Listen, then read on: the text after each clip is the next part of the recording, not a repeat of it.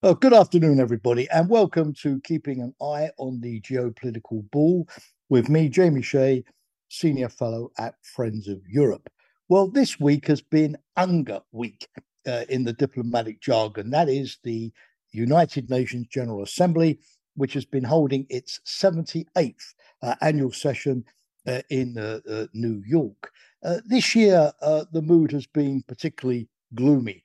Uh, only President Biden Uh, of the permanent members of the Security Council uh, made the journey uh, to uh, New York. The other four members, including Putin and President Xi, uh, decided to stay at home.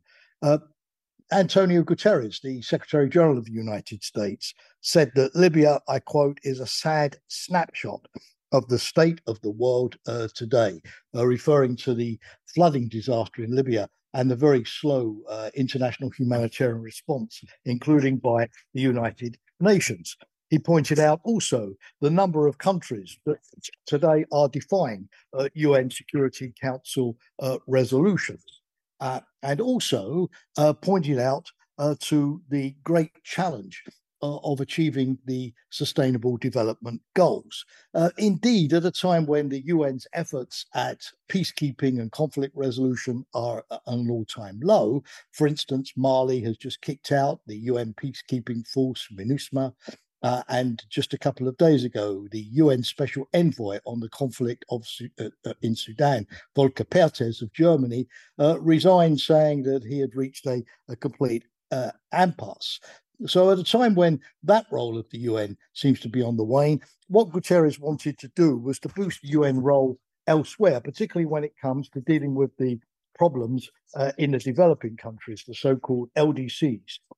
Now, back in twenty fifteen, the U N approved uh, seventeen st- uh, Sustainable Development Goals to deal with things like the education of girls, Uh, improvements in health and education, water and agriculture, uh, and the like. But Guterres, first of all, reported, uh, based on a recent U N analysis, that it's still going to take um, two hundred ninety years uh, uh, before equality between men and women will be reached under the Sustainable Development Goals. Uh, only fifteen percent of those goals have now been effectively implemented uh, over a decade on. Uh, and uh, the currently, um, some goals are even going into reverse, particularly when it comes to uh, child uh, vaccination. fifty percent of the goals are currently at a uh, standstill. Uh, of course, uh, this was a noble effort to divert attention away from the world's conflicts, but Ukraine inevitably was back on the uh, agenda. President Biden pointed out that uh, if Putin was successful militarily in Ukraine, other dictators elsewhere would be encouraged to do the same. And President Zelensky turned up to give his first in-person address uh, to the U N Security Council, to be followed by the Russian foreign minister deputizing for Putin, Sergei Lavrov, who claimed that it was a uh, genocide perpetrated against the Russian speakers in Ukraine by the Ukrainians that had triggered the Russian uh, intervention uh, in the first place. So no great progress there.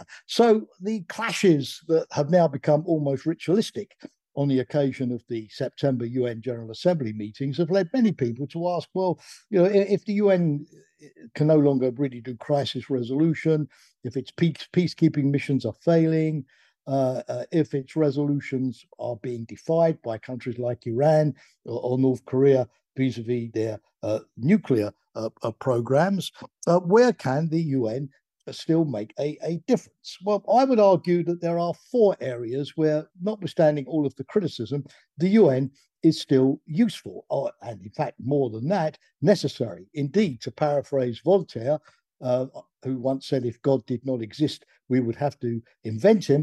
We would also need to invent the U N. The, the first one, uh, unsurprisingly, is global uh, climate change. The U N reports, particularly the I P C C, the International Panel on Climate Change, is really the gold standard when it comes to scientific data and analysis on global warming, warming. Uh, Antonio Guterres will go down in history for his time at the U N as the chief spokesman on the warnings or, or, or the implications of global warming. In fact, he said just yesterday that humanity has opened the gates to hell on climate uh, now heading towards a target of two point eight percent of warming over pre-industrial levels, whereas, of course, the Paris goal set by the U N back in twenty fifteen was to stabilise at one point five percent. Uh, uh, percent. Uh, but this week, the U N showed that it could not only issue warnings, but it can actually do something. In New York, a new U N treaty on the protection of the world's oceans was signed, with sixty initial countries participating. This treaty will help to conserve biodiversity.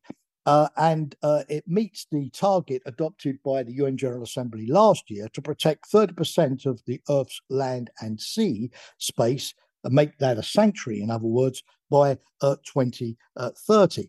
The U N also held a climate ambition summit where only those countries uh, which had actually made progress uh, on uh, greening their economies over the last year were invited to speak, which led to the rather surprising phenomenon and unusual that China and the United States could not speak and were relegated uh, to the uh, uh, uh, audience. Now, the new treaty on ocean, oceanic biodiversity needs to be ratified, but at least it shows that on climate, the U N is driving the process. Uh, a second area, I would venture, would be on arms control. Um, the U N is the guardian of important arms control treaties like the Non-Proliferation Treaty, uh, which stops uh, the Uh, production and possession of nuclear weapons except by the five permanent members of the uh, Security Council, the Chemical Weapons Convention, the Biological Weapons Convention, and others. And indeed, on chemical weapons, the U N, particularly with its agency in The Hague, the International Organization for the Prevention of Chemical Weapons, has done a very fine job in exposing the use of chemical weapons by the Assad regime in Syria and providing evidence against a great deal of opposition. The U N agency in Vienna, the International Atomic Energy Agency, has done a fine job in exposing also the uh, cheating of Iran over a long period of time. Now, admittedly, in arms control, the U N so far has been less successful in regulating new areas like artificial intelligence, hypersonic weapons, and above all, cyber weapons. But it's the one forum where these universal arms control treaties can effectively be uh, negotiated. A third area is transnational justice or, or war crimes, where the U N now runs the International Criminal Court, also in The Hague. The week before the General Assembly, the International Criminal Court brought out a new report on Ethiopia, pointing out that war crimes were still being committed in the Tigray province, even though there had been a ceasefire and a peace agreement in existence for the last uh, ten months.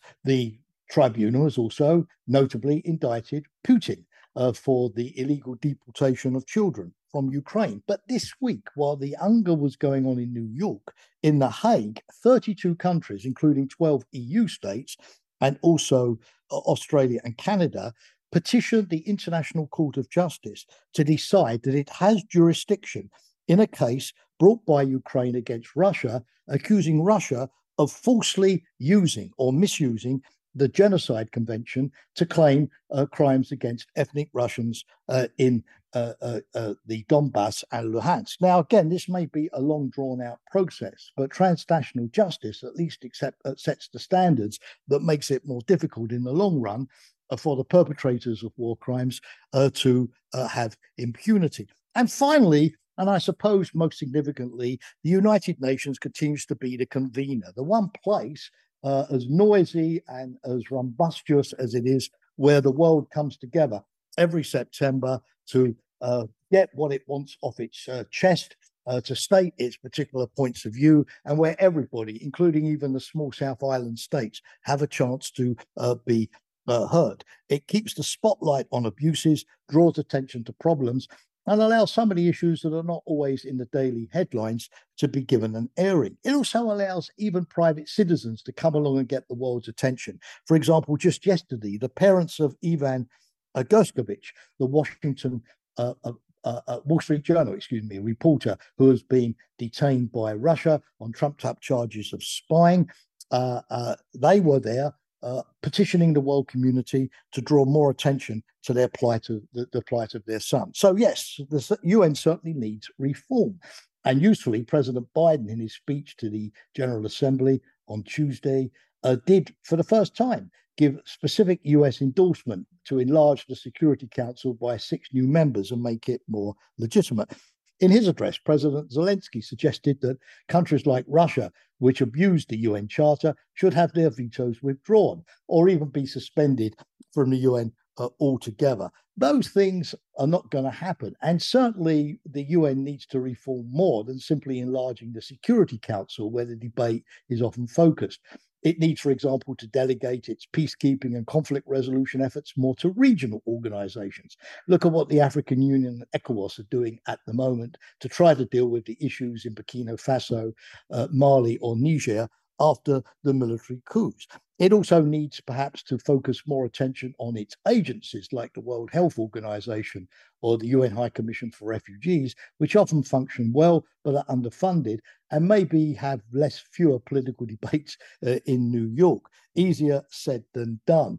Uh, reform, of course, will be a very difficult process and will take some period of time to come. But at a time when, as Antonio Guterres said, the world is ripping apart between the camp of the democracies and the camp of the authoritarians, anything that can still provide some connective tissue uniting the various countries of the world behind common causes like climate change is badly needed.